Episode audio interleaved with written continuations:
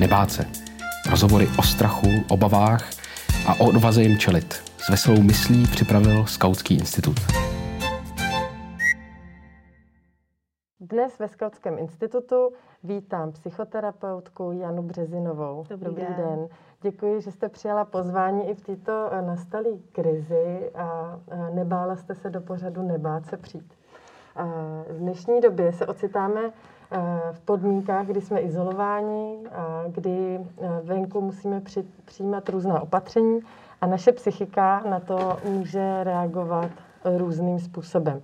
Dnes si budeme ale povídat hlavně o dětech, mm-hmm. protože je důležité je krizi komunikovat s dětmi. A první otázku, na kterou se vás zeptám, protože se budeme bavit hlavně o strachu, tak jaký je váš strach z dětství, který si pamatujete a který se vám podařilo překonat a ten vás třeba uh, posunul, tenhle ten mm-hmm. moment toho překonání? Takže já předně děkuji za pozvání do vašeho pořadu. Ano, krize je a dotýká se nás všech. Já, když, si, když jsem byla malá, tak si pamatuju, že jsem se strašně bála chodit ve tmě. Dokonce byly různé fámy o tom, že nějaká auta unáší děti a já jsem se hrozně bála. A co mi pomohlo je mluvit o tom s někým z dospělých, nebát se říct, že se bojím a prostě někdy jít za ruku s někým a ten strach překonat. Ale určitě jsem k tomu vždycky potřebovala toho dospělého. Eh, takže proto i eh, já se snažím dělat tak trošku osvětu mezi nás dospělé, protože my máme plné ruce práce s touhle situací. A ty děti eh, vlastně jsou s námi a já bych hrozně nechtěla, aby za náma tak jako vláli nebo u nás a vlastně, aby prožívali velké strachy. Myslím si, že jsme dospělí a můžeme jim pomoct. Takže proto i tohle téma a děkuji za pozvání ještě jednou, protože mi to přijde velmi zajímavé. Um, co díky krizi uh, v souvislosti se šířením koronaviru uh, prožíváme? Jak, v jaký, nejenom děti teda myslím, ale uh, jaký to má obecně dopad na naši psychiku, na naše nitro? Mm-hmm.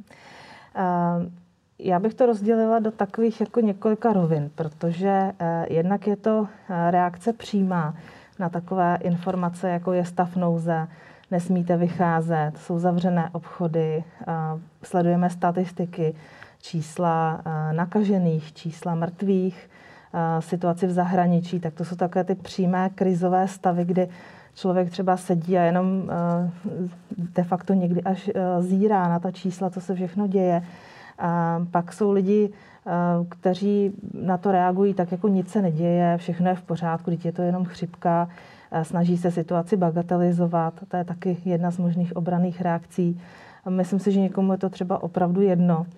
A pak jsou lidé, kteří vlastně si uvědomí, že s, eh, s těmi oznámeními nebo s těmi opatřeními přichází spoustu, spoustu dalších starostí, jako je, jak zabezpečit děti, eh, jak zabezpečit své rodiče, jak vlastně o tom mluvit, eh, co všechno dělat, co můžu, co nemůžu, zacházejí do krajností, vytváří scénáře všeho, kdo se může nakazit, od koho, jak, začínají si vyčítat, začínají se třeba i hádat, do toho nám vstupuje i výrazně ekonomická rovina, to znamená, že kdo zůstane doma, kdo se bude starat o děti, kdo uvaří, kdo nakoupí, za co nakoupí. Když se doma sejdou dva podnikatele, samozřejmě je situace daleko dramatičtější, protože ty opatření zatím eh, nejsou taková, že nevíme, co bude. Doufejme, že nás stát podpoří, ale jo, to všechno ty lidi si říkají a vlastně vzniká taková směs, eh, která někdy eh, vybouchne doma, někdy ne, někdy zvládá lépe, někdo někdo hůř, ale můžeme mluvit de facto eh, ze strany psychologie o takzvané situační krizi.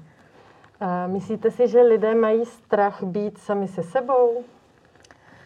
No, já si myslím, že tohle téma je až takový trošku druhé, nebo takové jako druhé, protože být sám se sebou je jedna věc. Když mám na to prostor a můžu si vyjít kam chci, můžu si jít zacvičit, můžu jít do kina, a můžu trávit eh, čas tak, jak já bych si představovala. Tady musím být sám sebou v nějakých podmínkách. A to si myslím, že je ještě horší, než jenom to být sám sebou. A opravdu do hry vstupují eh, ty scénáře, co vlastně ty lidi budou dělat. Jo, vlastně ta střední generace, která je zaměstnaná a pečuje, tak vlastně má spoustu starostí a myslím si, že otázka, co teda teď budu sama se sebou, eh, je možná na druhé koleji. Uh-huh.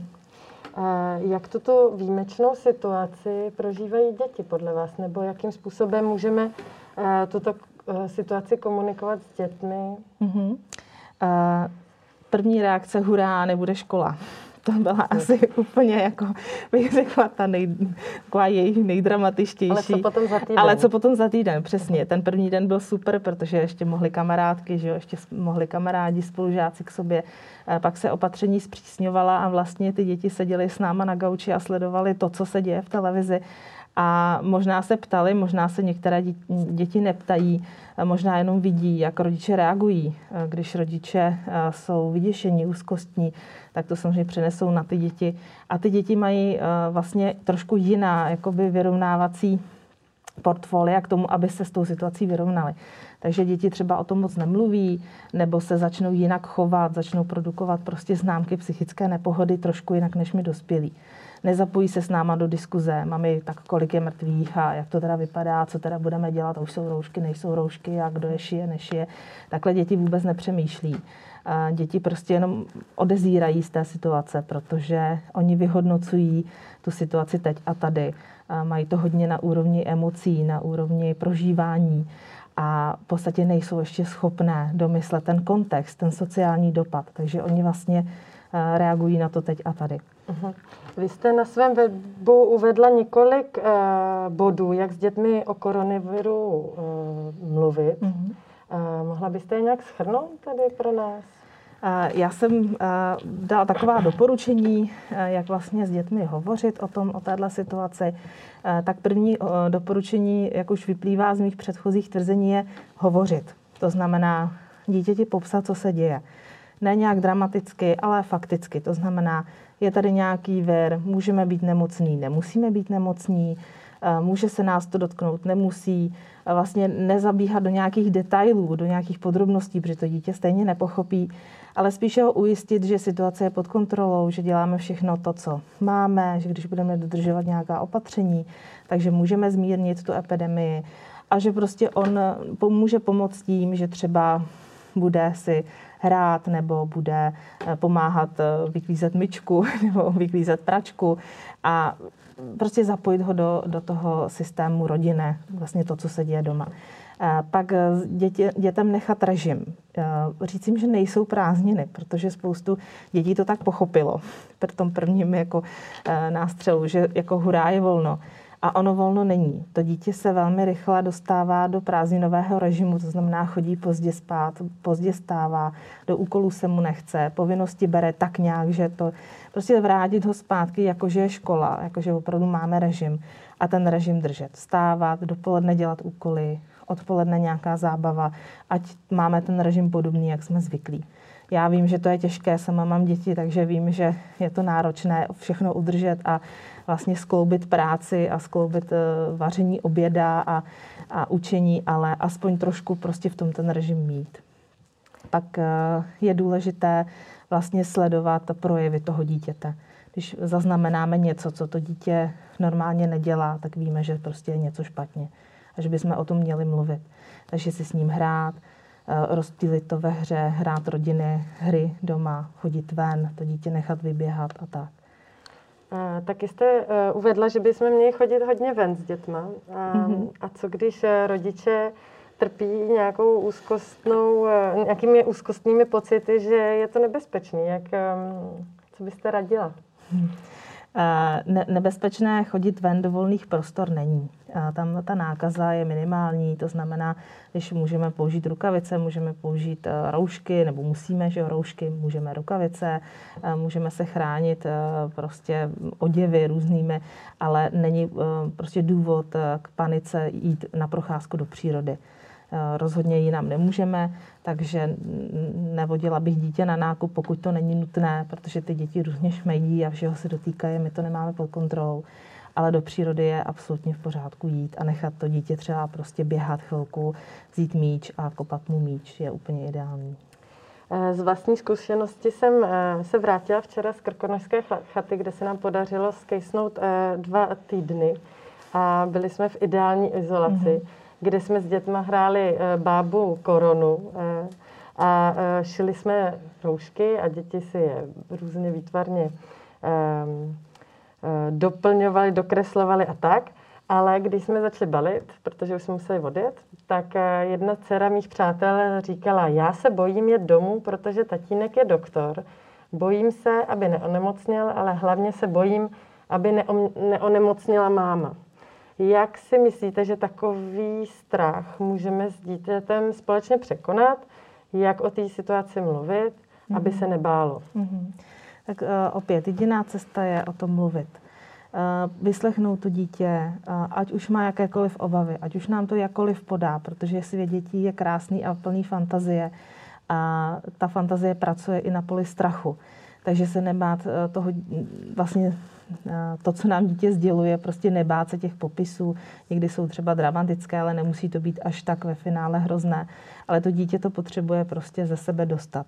Můžeme použít hru, můžeme použít uh, jakýkoliv rituál, na který jsme zvyklí a prostě to dítě uklidnit, že máme ochranné pomůcky, že to bude v pořádku, že tatínek bude dodržovat nějaká opatření, že si budeme hodně mít ruce, naučíme tatínka mít ruce. Můžeme udělat spoustu takových drobných věcí, jak to dítě toho strachu vlastně ne, ne úplně zbavit, si myslím, že to úplně nejde, ale aspoň zmírnit na to, aby neprožívalo nějaké potíže. Současná situace má výrazný dopad na způsob vzdělávání. Děti jsou doma a školy jsou zavřené a všichni mají e, možnost si vlastně vyzkoušet e, e, domácí výuku. Mm-hmm. Ale co rodiče, kteří s domškoláctvím, jak se říká, nemají žádnou zkušenost, měla byste pro ně nějakou radu, jak ten systém nastavit, protože si umím představit, že někteří rodiče vůbec eh, nikdy neuvažovali o tom, že by měli nějakým způsobem být mm-hmm. zodpovědní za domácí mm-hmm. výuku.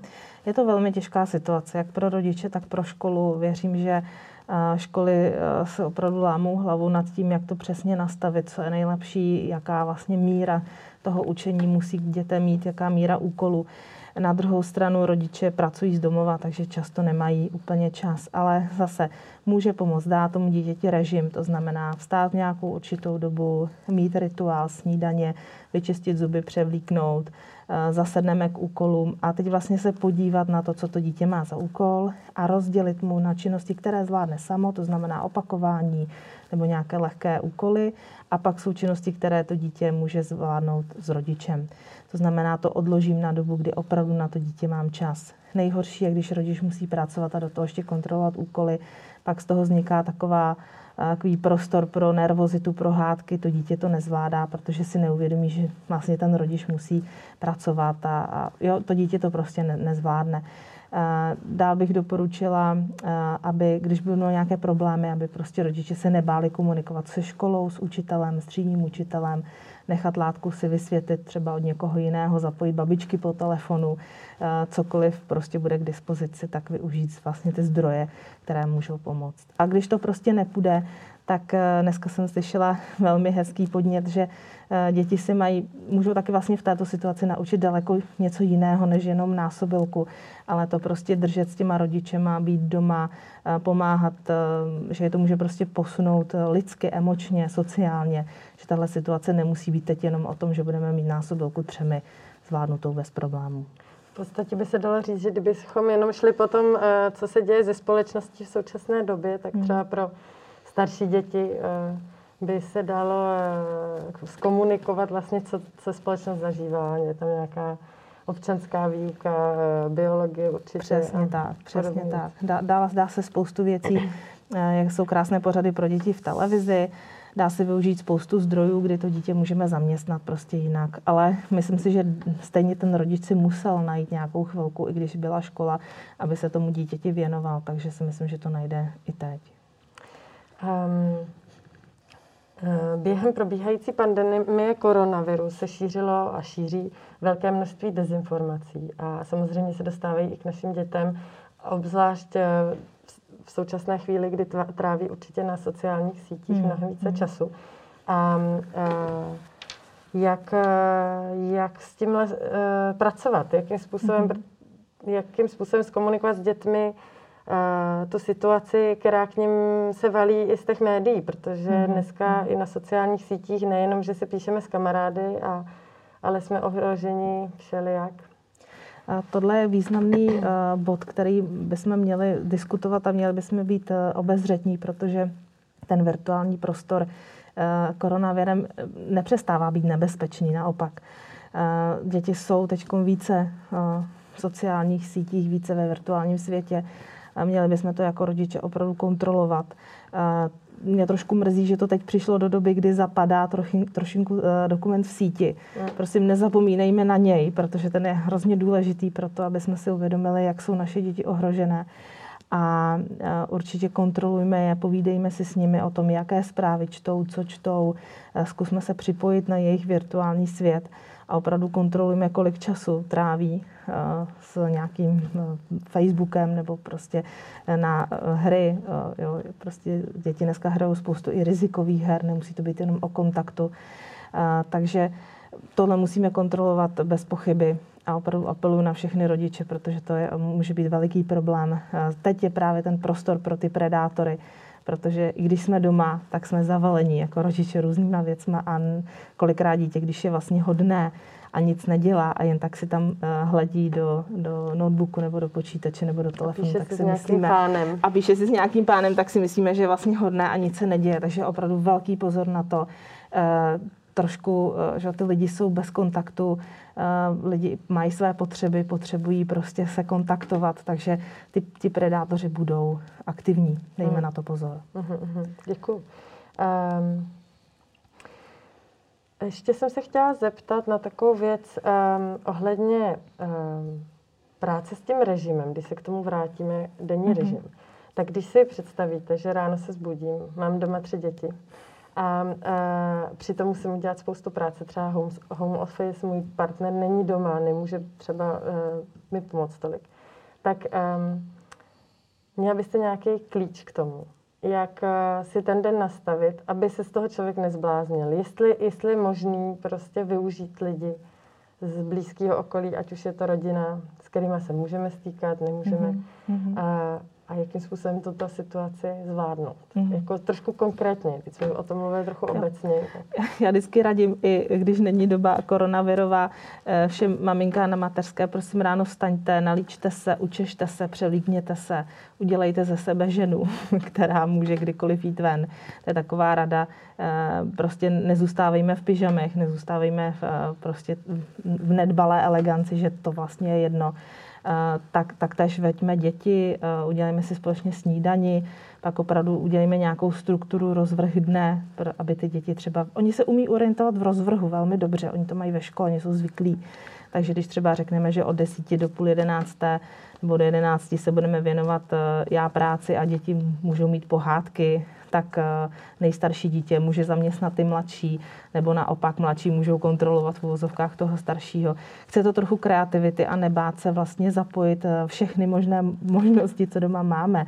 Nástěnky, hračky, lepítka, barvy, tušky, eh, papíry, prostě být kreativní s tím dítětem a nebát se toho, protože dítě nám to vrátí tím, že prostě bude klidné a v pohodě a my za možná menší čas, ale uděláme víc práce, protože na to budeme mít klid. Takže opravdu strukturujte ten den, dejte si tam nějaký prostor pro to, eh, abyste měli i sami na sebe čas, ale udělejte ten rozvrh prostě toho dne. To je asi jedna z nejpraktičtějších rad, kterou bych vám dala. Máte i vy sama strach z nastalé situace? Kam to povede, že to může trvat mnoho týdnů, měsíců, společnost se změní? A... Samozřejmě jsem eh, taky máma dětí, jsem manželka, jsem dcera, takže eh, mám spoustu obav, které eh, víceméně mě někdy zaskočí, někdy, někdy ne. Pomáhá mi zůstávat rozumem, jak se říká, na zemi, filtrovat, velmi filtrovat informace, které ke mně jdou, nečíst různé reportáže, které vybuzují spíše strach a obavu. Eh, soustředím se na režim každého dne, neplánuju moc dopředu, snažím se prostě držet, eh, držet věci v rodině, aby byly fungující a myslím si, že snad, snad to pomáhá. A samozřejmě jsem k dispozici svým klientům, takže o to je to ještě ten tlak možná větší, ale myslím si, že to zvládáme dobře. Máte nějakou mentální očistu k tomu, abyste se zbavila strachu? Mám určitě. Mě pomáhá hodně uh, hudba, pomáhá mi třeba nějaký hezký film, my teď třeba koukáme na Ramba, to je takový silák, hrdina. Takže máme různé prostě doma očistné věci. Eh, bez toho by to asi nešlo, že jo? To já používám v práci běžně, takže eh, musím, musím ventilovat, musím se starat sama o sebe, abych pak mohla pomáhat druhým. A to je možná taky důležitá zásada. Když my nebudeme v pohodě, nemůžeme pomoct těm dětem. Takže nejdřív vlastně nasazuju tu roušku, tu ochranou masku sama sobě a pak až druhým. Takže to je taky, může být taky jako doporučení, že opravdu, když člověk panikaří je v úzkosti, tak nemůže být oporou pro toho druhého. To je krásná tečka pořadu Nebát se. Děkuji Janě Březinové. Že Já taky děkuji a hodně zdraví pozvání. všem. Díky. Nashledanou. Posláním Skautského institutu je stavět most mezi tradicí a zkušeností skautského hnutí na jedné straně a životním stylem a potřebami současné společnosti na straně druhé. Pojďte nám trochu pomoct. Pojďte stavět mosty s námi. Podpořte.skautskýinstitut.cz